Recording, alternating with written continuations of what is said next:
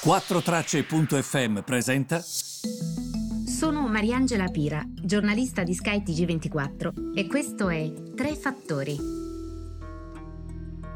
Buongiorno a tutti, benvenuti ai Tre Fattori del 2 febbraio. Allora, partiamo subito dalla eh, situazione, diciamo, economico-finanziaria, perché sicuramente i titoli europei e i mercati europei ehm, stanno vivendo, diciamo, un buon inizio di febbraio. È stata una buona partenza per i mercati. Gennaio invece si è rivelato molto volatile, molto complesso anche per la questione ovviamente Ucraina-Russia che ancora è ben lungi dall'essere risolta. Come avete visto e mm, voglio anche aggiungere questo, questo inciso, eh, Mario Draghi ha chiamato Putin su questo. Eh, facendogli proprio capire che si deve trovare una soluzione e deve essere una soluzione pacifica. Di questo ieri si è parlato negli Stati Uniti. Mm, come dire, ehm, e questo mi porta a parlare anche del secondo aspetto di cui vi dico spesso, che è la questione relativa all'Europa. Se ne è parlato come dire, guarda che ci piglio Mario Draghi, che prende e che parla a Putin e cerca di fargli capire come stanno le cose. E, e, guardate invece quanto è immobile, quanto sta indietro l'Unione Europea da questo punto di vista, non si erge in piedi. L'ho trovato molto interessante perché... Um, effettivamente si ha questa sensazione. Pensate agli Stati Uniti, guardano all'Europa e dicono le trattative sull'Ucraina eh, vengono fatte tra USA e Russia, ma l'Europa dov'è? Perché non è seduta a questo tavolo? Eh, anche nel Consiglio di sicurezza dell'ONU l'Europa è stata molto silente rispetto invece al ruolo che hanno giocato gli altri. E ieri ehm, una reporter americana diceva, guarda Mario Draghi come prende il telefono, alza, chia- si alza, chiama. Ehm, effettivamente secondo me lui ha aspettato che ci fosse una stabilizzazione della situazione politica italiana per farlo, perché poi era tutto diciamo in... Um, eh, era tutto questionabile a partire dal suo ruolo, a seconda ovviamente dell'esito dell'elezione, però l'ho trovato molto interessante, sia per come è stato sottolineato dagli, eh, dagli, dai miei colleghi americani, perché a un certo punto una giornalista ha proprio detto, pare che abbia influenzato Putin la telefonata più di Draghi che non mesi di colloqui. Io lo trovo un po' esagerato, francamente, eh, aspettare e vedere che cosa succede prima di esprimersi da questo punto di vista. Non di meno che si pensi una cosa del genere già di per sé è un fatto interessante. E quindi lo volevo anche sottoporre alla vostra attenzione e riportarvelo. E, ehm, intanto, eh, come vi dicevo, la situazione sembra abbastanza tranquilla. Questo gennaio è stato archiviato, peggior mese dal marzo 2020, si inizia il mese di febbraio con un piede completamente, completamente diverso. E, ehm, ricordiamo anche che eh, questa è una giornata importante perché arriveranno nuovi dati sul mercato del lavoro. Eh, gli esperti, ho visto, interpellati da Dow Jones, si aspettano 200.000 nuovi posti di lavoro che vengano aggiunti nel mese di gennaio negli Stati Uniti. Vedremo se sarà così, insomma, ehm, e se queste attese saranno rispettate. Come sapete, il mercato reagisce sempre sulla base di hai rispettato le attese oppure no. Quindi dovremmo vedere questo. L'area nei mercati invece dell'Asia Pacifico è molto tranquilla. Perché vi dico questo? Perché ehm, i mercati nella Cina, nella Cina continentale, nella Corea del Sud, a Hong Kong, a Singapore rimangono chiusi perché ci sono le festività del nuovo anno lunare. Quindi evidentemente questo cambia un po' le cose a piedi appiattisce diciamo le cose e c'è meno verve rispetto al solito su questi mercati. I mercati europei intanto a che cosa guardano oggi? Guarderanno sicuramente ai mercati americani, guarderanno a quello che capita tra Russia e Ucraina con queste tensioni crescenti. Ricordiamo che Putin ieri ha detto che l'Occidente ha ignorato le preoccupazioni sul fronte della sicurezza di Mosca eh, concernenti l'Ucraina e la Nato da tempo. Um, quindi, um, come dire, Putin si mette sulla difensiva. Um, è come se lui accusasse le nazioni occidentali di ignorare quelle che sono le preoccupazioni russe sul fronte della sicurezza.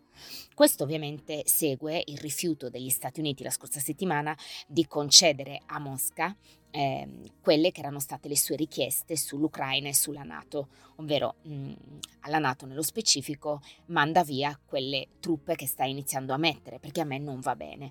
Um, Putin ieri parlava in una conferenza stampa, come potete eh, immaginare, noi ci basiamo su una traduzione che è fatta dall'agenzia di stampa Reuters, che è sempre molto veritiera, insomma, anche nel modo che ha di riportare le notizie.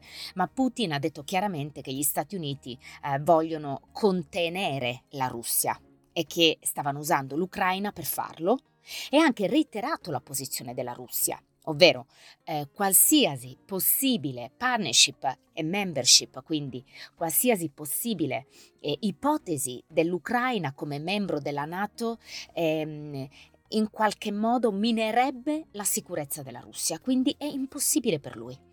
Per cui immaginate ovviamente che, ehm, eh, come dire, immaginate se l'Ucraina fosse un membro della Nato dice questo è il discorso di Putin ovviamente, e quindi fosse ampiamente diciamo eh, nutrita di armi. Um, questo vuol dire che, ehm,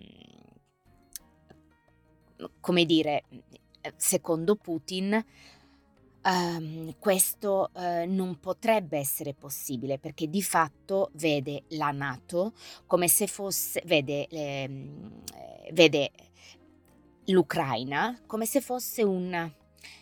Non, non, vorrei sbagliarmi, però lui lo ritiene proprio un territorio sovrano russo. Non, non, la ritiene l'Ucraina una parte di un paese che potrebbe di fatto andare a far parte della Nato. No, ehm, la, eh, eh, guardate, adesso non voglio esagerare, però è un po' la questione Cina-Taiwan. La Cina ritiene Taiwan sua, Taiwan invece si ritiene indipendente. È la stessa cosa qui, un po' più forte in Cina, come sapete, perché evidentemente in Cina c'è anche la presa di un partito comunista che comunque ha sempre, diciamo, ehm, tenuto in piedi il paese insieme. Quindi la vedono proprio loro, va bene? Però guardate che il paragone, parlando ieri con un esperto, non è così al di là della portata eh, di tutti, eh, nel senso che comunque secondo me è assolutamente veritiero fare un paragone del genere. E, e come dire, ehm, il discorso che ieri faceva Putin in conferenza stampa, vi riporto un altro passaggio perché secondo me è importante per capire cosa pensa Putin in questo momento. Lui dice, immaginiamo che l'Ucraina fosse un membro della Nato e che sia completamente appunto equipaggiato con armi, eccetera. Ehm, quindi ha tutti quei mezzi che le permetterebbe di attaccare, come quelli che hanno Polonia e Romania, per intenderci, no? e inizia un'operazione in Crimea. E Putin descrive la Crimea, eh, che è una parte dell'Ucraina che è stata annessa appunto alla, alla Russia nel 2014, quello sì come territorio sovrano russo. Quindi perché no vedere l'intera Ucraina in tal senso? E questo per spiegarvi un po' come Putin la vede da questo, da questo punto di vista. Insomma, è interessante capire che cosa sta, che cosa sta accadendo. Attenzione oggi perché ci sarà una giornata eh, di risultati importanti, Ferrari, Julius Baer nel settore bancario, Novartis in quello, finan- in quello farmaceutico, Vodafone e poi sono usciti ieri i risultati di Alphabet la società genitrice di Google, per intenderci la cassaforte di Google. Alphabet ha messo a segno degli utili nel quarto trimestre imbarazzanti, eh, sottolineati peraltro da tutti, battuto, battuto, eh, ha battuto le attese del mercato in un modo incredibile e gli utili di Google sono così elevati che Alphabet può permettersi anche di mettere dei soldi a perdere nella Web 3, nella, me, nel metaverso, assolutamente può investire perché ha talmente tanti utili che le permettono di investire in ogni dove in questo momento. Questo, vi faccio questo esempio per farvi capire come questi risultati siano stati davvero al di sopra delle attese del mercato. Questo è evidente che ha spinto il titolo Google, ma ha spinto soprattutto il comparto tecnologico, ehm, perché ovviamente Alphabet ha brillato su questi utili messi a segno che hanno battuto le attese del mercato per il Nasdaq è il terzo giorno di guadagno. Nasdaq è quel quell'indice che raggruppa i principali titoli tecnologici, evidentemente.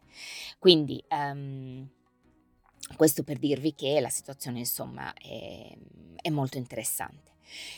Ehm, dal punto di vista dei titoli tecnologici. Bene, direi che è tutto per oggi. Io vi ringrazio per avermi seguito e vi ritrovo eh, con il terzo podcast nella giornata di venerdì. Recuperate i precedenti, in particolare appunto quelli sulle banche centrali, perché poi tornerò anche su questo tema.